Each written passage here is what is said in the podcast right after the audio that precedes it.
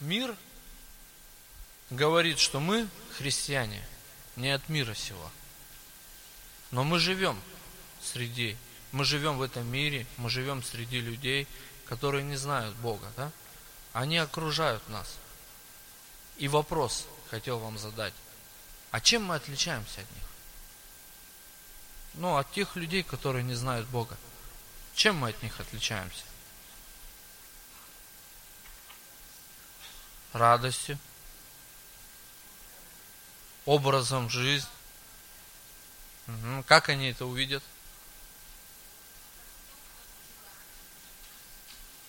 Хорошо. Да, на самом деле мы свидетельствуем жизнью, словами, радостью, любовью, отношением, да. Мы не мстим, когда нам кто-то сделал больно или оскорбил нас, как в этом мире, да. И вы знаете, мы с детьми по адвентскому плану а, читали одно место, и я много раз читал это место, но в этот раз эта меня история очень сильно тронула. Человек, находясь, попал в такие, он был в хороших условиях, потом он попал в такие жесткие условия, и он является благословением для тех людей, которые не знают Бога.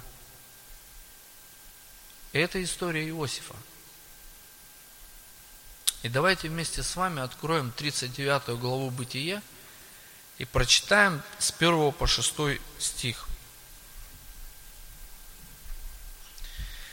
Иосиф же отведен был в Египте и купил его из рук измалитян, пришедших, пришед, приведших его туда, египтянин Патифар, царедворец фараонов начальник телохранителей.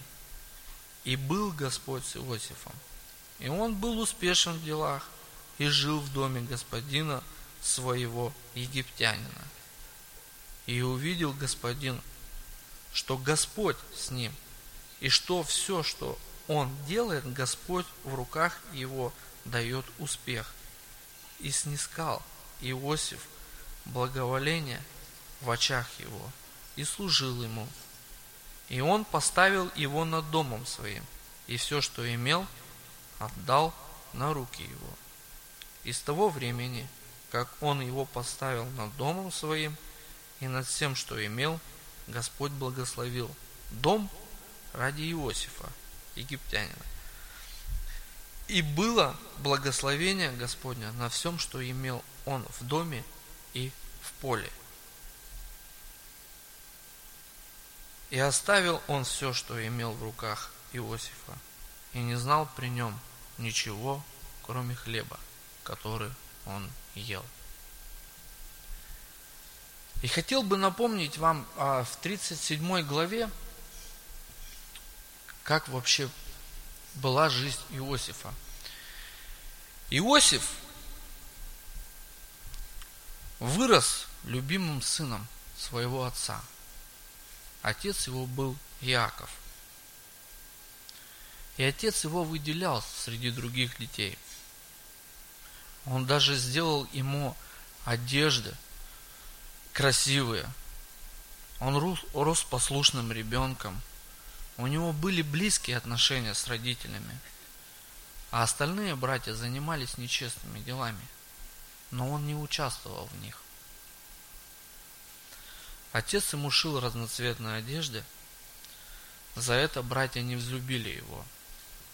Бог посылает Иосифу сны, которые предрекали будущее его величия.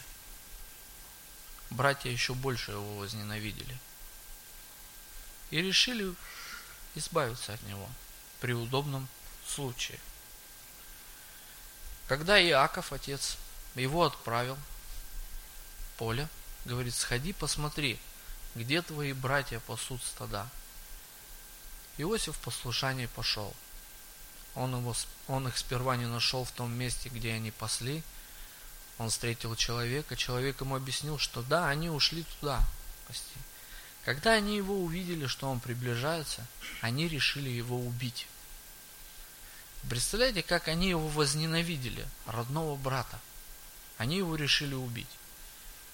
Но потом они его решили все-таки не убивать, а продать за 20 серебряников в рабство. Иосиф никак не ожидал и не был, был готов к такому ужасному обращению. Когда люди покупают людей, рабов, это очень унизительно. С них снимают одежду, их рассматривают физическое их состояние, здоровье, им открывают рот, смотрят, все ли у него целые зубы, чтобы не было проблем с рабом больным. И это было унизительно. Потом его доставили в дом фараона, то есть своего господина, который его купил. Мы с детьми э, читаем художественную литературу «История э, крепостного права». Там она детская такая, художественная. И там описана, первую мы историю прочитали про Мышкина. И там очень такие, знаете, серьезные у них проблемы, вот когда продают семью, покупает два человека. Один покупает родителей, другой покупает детей. И вот это вот у них разлука.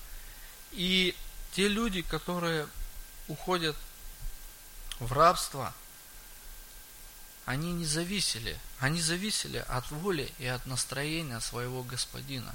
Все, что им было сказано. Ели плохо, жили плохо. Их постоянно пороли. И Иосиф тоже не мог выбирать, где ему жить.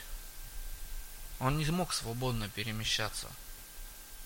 Он не мог повидаться со своими родными. Он делал все, что ему приказано. Иосиф оказался в Египте.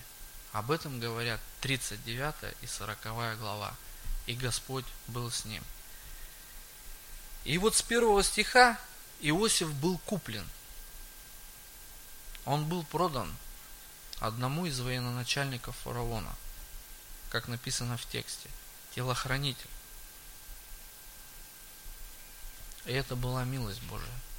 То, что его купил человек, который был приближен к власти. Он не попал в рабство на тяжелые работы или каменные. И заметьте, Бог наверняка так или иначе готовит людей к тому, что Он намерен осуществить через них какой-то план. Иосиф оказался в нужном месте – у нужного человека. Представьте себе, человек, ему было 17 лет, молодой парень, который пас стада, станет могущественным человеком, который будет править дальше в большой стране. По-человечески это невозможно. У него не было никакого шанса стать вторым человеком после фараона в Египте. Потому что рабы, либо они умирали от тяжелой работы, либо их перепродавали, но у них была одна судьба. Господь иногда использует наше несчастье, чтобы сделать нам счастье. И мы должны признать, что Бог действует даже в самых простых людях, чтобы осуществить свой план. Бог способствовал его преуспеванию. Второй, третий стих мы читаем. «И был Господь с Иосифом, и был он успешен в делах, и жил в доме господина своего, египтянина. И видел господин его, что Господь с ним, и что всему, что он делает, Господь в руках его дает успех. Бог способствовал его преуспеванию. Возможно, на это время дела семьи Патифара значительно ухудшились. Но с приходом Иосифа произошли внезапные перемены. В наше время люди не находятся в рабстве. Они свободно могут себе выбирать работу, где бы им платили достойную зарплату. Но некоторые люди, они не выполняют свою работу добросовестно. Хотя получают за это деньги. У Иосифа не было вариантов. А чему нас учит Слово Божие? А Слово Божие нас учит Колосинам 3, 22, 24. Я прочитаю. Рабы, во всем повинуйтесь господам вашим, по плоти, не в глазах только, служа им как человекоугодники, но в простоте сердца, боясь Бога. И все, что делаете, делайте от души, как для Господа, а не для человеков, зная, что воздаяние от Господа получите, наследие, ибо вы служите Господу Христу. И по тексту мы видим, что Иосиф выполнял добросовестно свою работу. Качественно. Когда Иосиф утратил свободу, он не впал в отчаяние. Он принял эту ситуацию и жил в ней, надеясь на Бога. В рабстве его сопровождали Божие присутствие – и благость. Иосиф жил в отношениях с Творцом. И Господь допустил Иосифу стать рабом. Но он и был с ним. То есть с Иосифом был Бог. У нас нет причин, братья и сестры, отчаиваться, когда у нас возникли какие-то трудности. Господь ставит в нас тяжелые обстоятельства, чтобы быть с нами. Но когда нас настигли вот эти трудности, понимаем ли мы и верим, что Бог контролирует все в нашей жизни? И на что мы надеемся и к чему мы прибегаем, когда у нас возникают какие-то трудности? когда рядом с Иосифом не было никого из родственников. С ним всегда был Бог. Иосиф был разлучен, разлучен с, с родными, с близкими, со своими, с родителями. Он был изгнан из отцовского дома. Но был с ним Бог. И он его поддерживал. И он его утешал. Вы знаете, я, когда уехал в реабилитационный центр, а, я пробыл там год. У меня не было отношений с родителями из-за моей такой жизни плохой. И когда я вот уехал в центр, ну, я с ними не общался практически. Может быть, раза два им звонил и все. Потом я решил, уже почти год был в центре, я решил поехать к ним в гости, чтобы попросить у них прощения, как-то с ними примириться. И вы знаете, я позвонил, говорю, я хочу приехать. Отец мне говорит, ты что, забыл, что я тебе сказал? Я не готов тебя видеть. Я не готов, чтобы ты приезжал. И на этом связь закончилась. И вы знаете, мне так стало грустно, я думаю, ну я же уже верующий там. У меня нормальный образ жизни. И мне стало грустно. Но Бог меня поддержал через Писание. И я начал жить. Я начал жить, служить, также работать.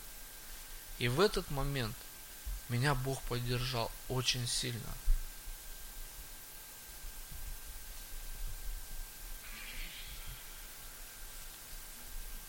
Божье присутствие с нами приводит нас к тому, что мы успешны во всем, что мы делаем. Тот, кто хочет преуспевать, он должен сделать Бога своей опорой. А тот, кто преуспевает, он должен воздать ему славу. Господин оказал Иосифу предпочтение. постепенно сделав его управляющим своего дома. Заметьте, это еще одна милость Божия в том, что он стал управляющим. Четвертый стих. «И снискал Иосиф благоволение в очах его и служил ему. И он поставил его над домом своим, и все, что имел, отдал на руки его. Его работа не была такой тяжелой, как у других рабов. Усердие и четкость – это самые надежные пути возвышения и процветания. У евреев есть поговорка – в этом мире благочестивый человек дороже жемчуга. Патимфар понимал, что он вручает все в руки Иосифа, потому что осознавал, что в руках у Иосифа все будет процветать успешно, потому что он с ним был Бог. В Новом Завете, в Матфея 25 главе, 21 стихе Иисус Христос говорит, тот, кто верен в малом, поставлен во многом. Намного легче господам иметь подчинение людей, на которых, которым можно доверять. Патифар был настолько доволен поведением Иосифа, что не знал при нем ничего, кроме хлеба, которого он ел. Это в шестом стихе мы читаем. А в пятом Бог благоволил господину Иосифа.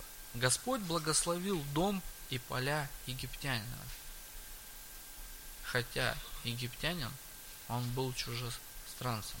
Он не знал Бога. Но ради Иосифа он благословил дом. Благочестивые люди – являются благословением для тех мест, где они находятся. И здесь преуспевание нечестивых людей, так или иначе, мы видим ради одного благочестивого слуги. Но дальше эта история не заканчивается. Все, кто читал, мы знаем, что у Иосифа ждет другие испытания, его ждут другие трудности, когда его обвинили – когда его посадили в тюрьму. И мы дальше видим по тексту, что Бог был с ним. Из всего, что было сказано, я хотел бы подвести итог. Как мы можем это применить в нашей жизни? Какие бы ни были бы у нас трудности, братья и сестры, мы должны надеяться на Бога, уповать на Бога, Богу и прибегать к Нему – и свою работу мы должны выполнять качественно и добросовестно. И где бы мы ни находились, мы должны быть благословением для тех людей. Аминь. Давайте встанем, помолимся.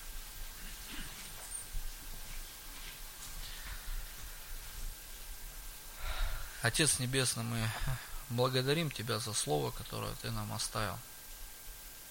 Спасибо Тебе за то, что Ты, Боже, меняешь нас через Слово Свое. Ты открываешь нам Слово. Спасибо Тебе за это. Помоги нам, Господь, меняться. Помоги нам жить так, как Ты хочешь. Исполнять волю Твою. Просим во имя Иисуса Христа. Благослови. Аминь.